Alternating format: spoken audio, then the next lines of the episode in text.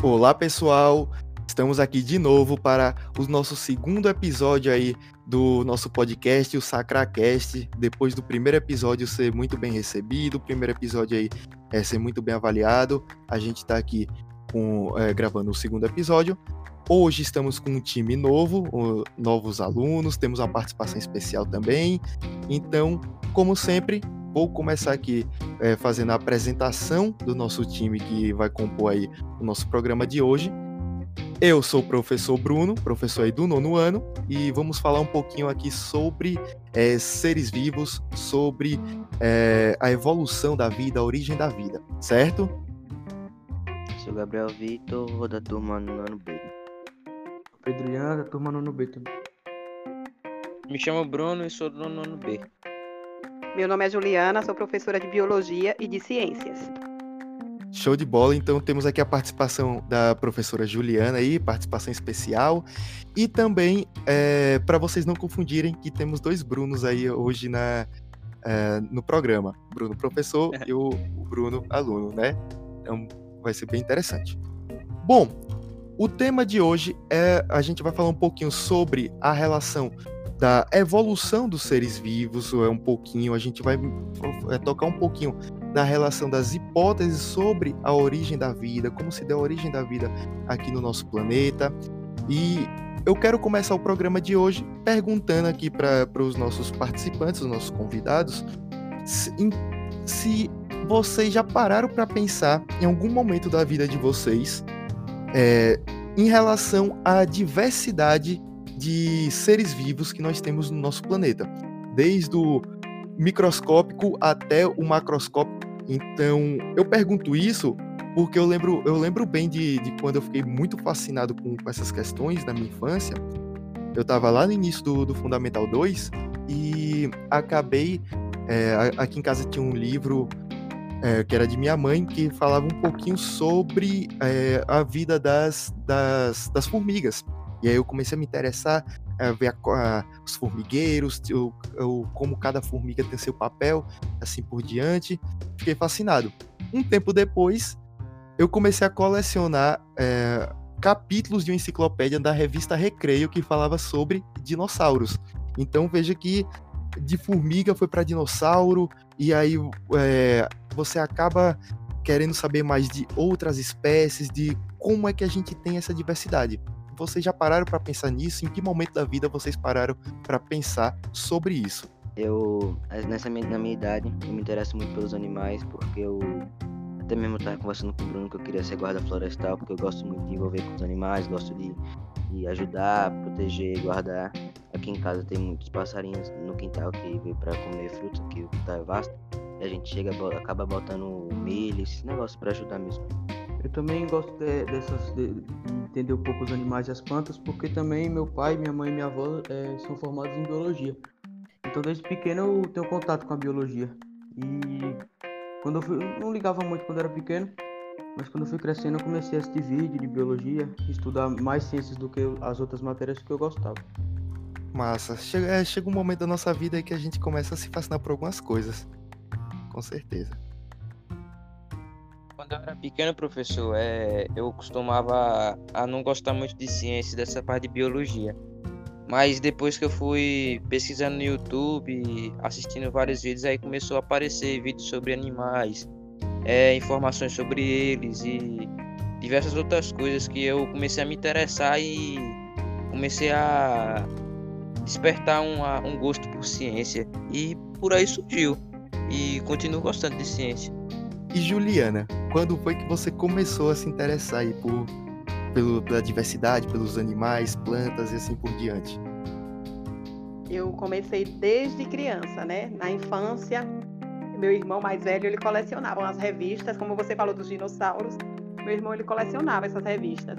E em cada edição, que era semanal, vinha uma parte, né, dos ossos dos dinossauros. Então, ele começava a montar um dinossauro, a estrutura óssea dele. E foi a partir dali que eu fui me encantando, observando no dia a dia. Na casa da minha mãe mesmo tem um quintal com plantas, eu observava muitas plantas. Observava também aqueles seres que visitavam para polinizar ou para se alimentar, né, daquelas estruturas dos vegetais. E foi a partir dali. Aí na escola que começou a aguçar mais. Eu estudei uma vida toda aí na Sacramentinas. Então me aguçou muito. Eu tive professores maravilhosos nessa área, né? Que eu tive uma professora, que ela faleceu, a Edilene, que ela nos encantou. Nos encantou, né, com essa diversidade na área de ciências. E a partir dali eu queria uma área que fosse voltada para isso. Aí eu passei no vestibular para a Uneb, Ciências Biológicas. E a partir dali foi na universidade mesmo, que aí foi que parece que a maturidade em observar aqueles seres que me encantou muito mais. E aí, né, adentrei nessa área que estou até hoje e quero para o resto da minha vida. Massa, massa.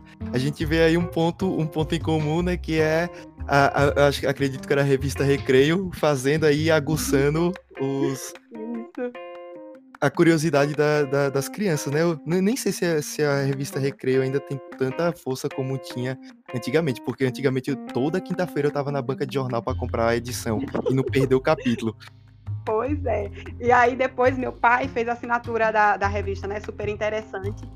E aquelas leituras parecia que estava alimentando a alma.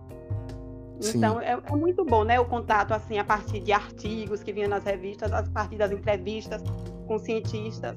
Porque se não fosse a ciência, nós não tínhamos, né, na parte assim da sabedoria, de conhecer a evolução, nós não tínhamos chegado até aqui. E a ciência está aí para provar a todo momento que todos aqueles procedimentos que fazem a partir do método científico é o que vale, né? Aquela curiosidade, aí vem a pesquisa, vem a experimentação para chegar ao produto final, o resultado, como nós estamos vendo com relação à pandemia, ao vírus, ao coronavírus, né? Que se não fosse a ciência para, a partir desse método científico, chegar até o resultado. E eu estou ansiosa, e creio que vocês também, para a vacina. Então a ciência, ela nos encanta constantemente e nos mostra, né, que os fenômenos naturais que acontecem no nosso dia a dia, eles têm uma explicação, e é essa explicação científica.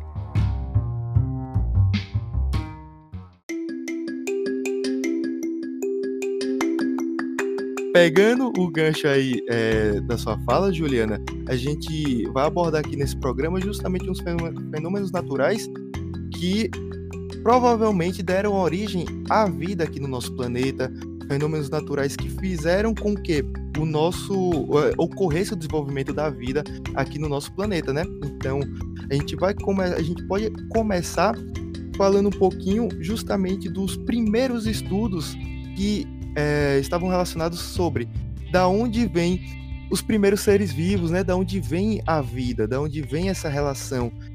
A gente tem aí uma diversidade hoje em dia que é super visível aos nossos olhos, né? E desde os primórdios, desde a antiguidade, que a gente vem tentando ali estudar um pouquinho e procurar entender o porquê essa diversidade acontece, de que forma essa diversidade acontece.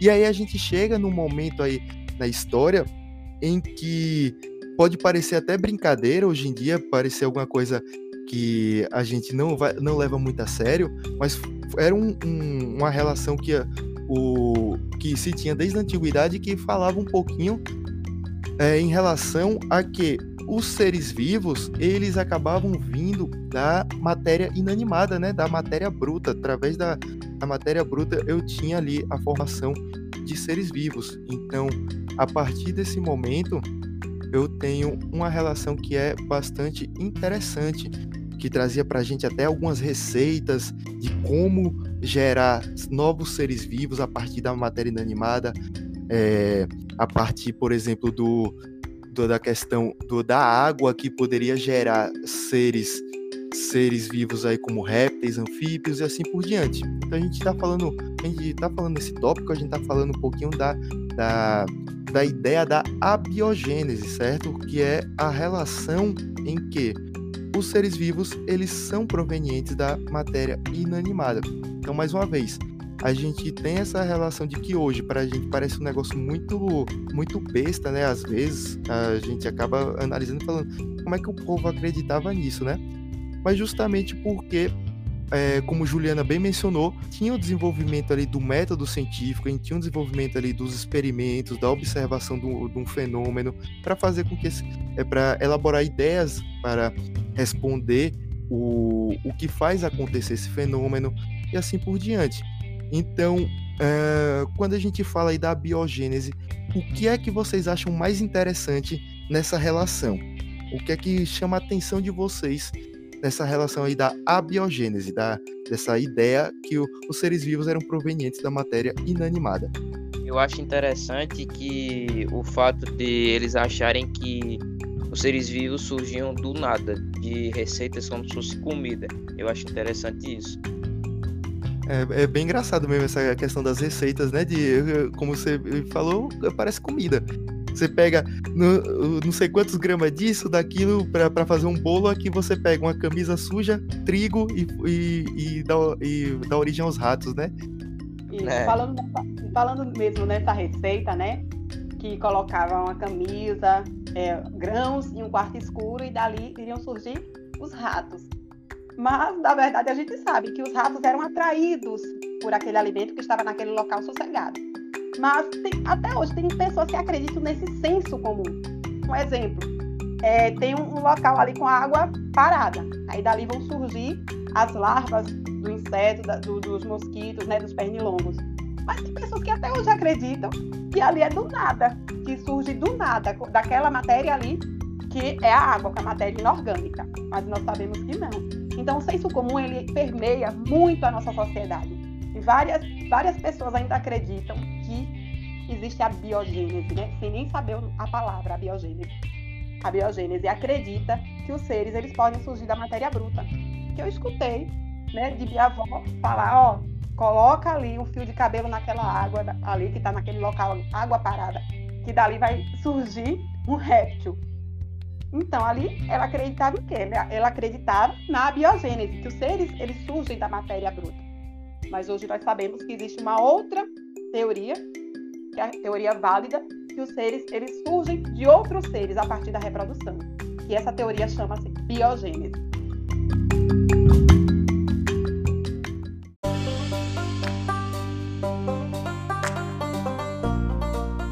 Perfeito. Essa relação aí da biogênese, né?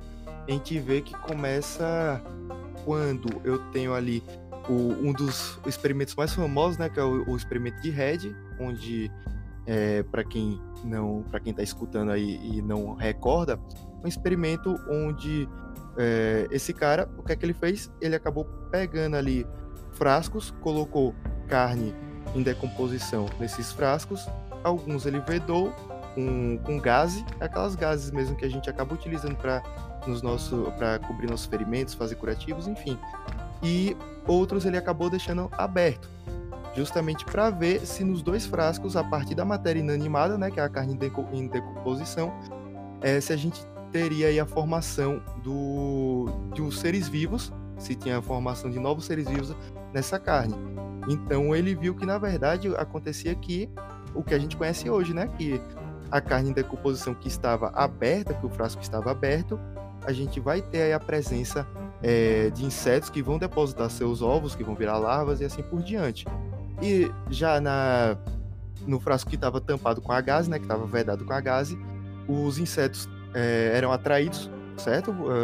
Por essa carne em decomposição, mas eles não tinham acesso à carne, então eles acabavam depositando seus ovos, que eclodiam, viravam larvas, na própria gaze. E aí com isso ele começou a rebater um pouco aí a teoria da abiogênese. Isso, então, a partir da parte ali do experimento de Redi, é que a gente começa a ter ali uma mudança no pensamento em relação à formação da vida, né? A origem de novos seres vivos, como é que acontece. Isso é bastante interessante. A partir do experimento de Redi, as pessoas indicaram, os defensores da abiogênese, indicaram que para os seres vivos que são visíveis ao nosso olho, aquilo ali até que poderia ocorrer da forma como o Redi estava indicando, né? De que o ser vivo, ele é originado a partir de outro ser vivo. Porém, eles indicavam que no meio micro, ainda não tinha uma relação muito testada, uma relação muito que dava para indicar que isso acontecia também no meio microscópio. Então, ainda assim começou, mesmo com o experimento de Redi, ainda existia esse embate entre a biogênese e biogênese. Que é por conta do surgimento da lava que aparece na carne. Mas foi o que foi de bom da biogênese é que foi comprovado que com a gase não tem como lavas aparecerem na carne. E acho que naquela época foi bom ter. Sim, com certeza. A partir do momento que a gente analisa aí que um ser vivo é proveniente de outro ser vivo, a gente acaba mudando o foco do nosso estudo, né? Isso, é isso, Bruno. E outra coisa, falando com relação a essa quebra, né, do paradigma da abiogênese indo para a biogênese, foi necessário, porque a gente sabe, para surgir um novo paradigma, uma nova teoria, é preciso que tenha outra anterior. Para quebrar aquela abiogênese, precisou vir a biogênese. E não quer dizer que foi derrubada de uma hora para outra. Precisou, então, desses cientistas, de pessoas curiosas, estarem ali observando os fenômenos e fazer experimentação. Né? Como você falou, a questão do Francesco Redi, ele fez aquele experimento com relação a observando a presença das moscas ali naquela carne em decomposição. Só que, para muitos, ainda achava que a vida surgia do nada. Um exemplo é se tinha ali um alimento que ele entrava em decomposição, vamos falar assim. Ali apareciam vários fungos, bactérias. As pessoas achavam o quê? Que a vida estava surgindo do nada. Mas não. Precisou ali de um ser vivo para reproduzir e aparecer aquele novo ser vivo naquele alimento, em decomposição. Então, para isso, aí vem aquela questão, isso de onde foi que veio? Como foi que a gente não viu? A gente sabe, né, que os esporos dos fungos, eles estão em todos os ambientes. Precisa daquela matéria orgânica para conseguir se multiplicar. E daí veio um experimento, que eu creio que vocês vão falar também, que foi de Pasteur, né? Pasteur, ele fez um experimento com aquele famoso, aquele vidro com o famoso gargalo, né? E contorcido, de cisne. Que esse experimento aí veio aqui fazer assim, aquele fechamento da abiogênese, para derrubar de uma vez por todas essa teoria anterior. Exatamente, completou aí perfeitamente essa relação, né? Eu achei que Pasteur foi muito inteligente ter feito esse pescoço de cisne. Exatamente, né? Foi o diferencial, né, do experimento dele, essa relação. E a partir disso, a partir do experimento de Pasteur, foi Pasteur que, claro, trabalhou com outras coisas também, não somente aí com a questão da teoria da biogênese. Ele era bem... ele gostava de desenvolver bastante coisa. Ele auxiliou em desenvolvimento de vacinas. Ele trabalhava justamente com o processo de fermentação. Mesmo o processo de fermentação está começando a ser descoberto na época, ele já trabalhava na fermentação do queijo, do vinho.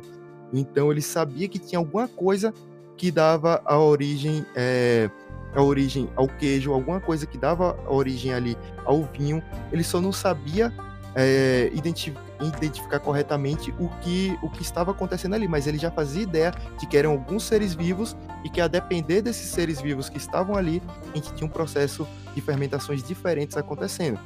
Então, como o Pedro indicou, era um cara bastante inteligente e como o Juliano também indicou, que acabou quebrando de vez nessa relação da biogênese e da abiogênese. E outra coisa, gente, para lembrar que ele também derrubou aquela questão da força vital. Existia uma força vital presente no ar que dava vida ali onde não tinha. Então ele foi importante para quebrar essa força vital. E não existia essa força vital, né? O que estava presente era um ser vivo que estava se reproduzindo para dar origem a outro ser.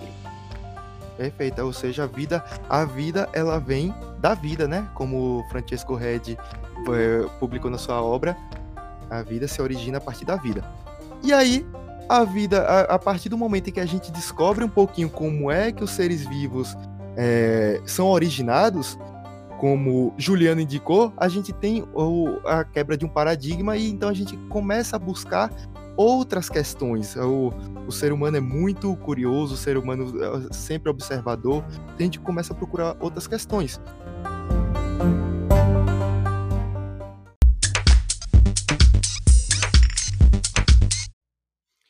Questões essas que nós iremos analisar no próximo programa.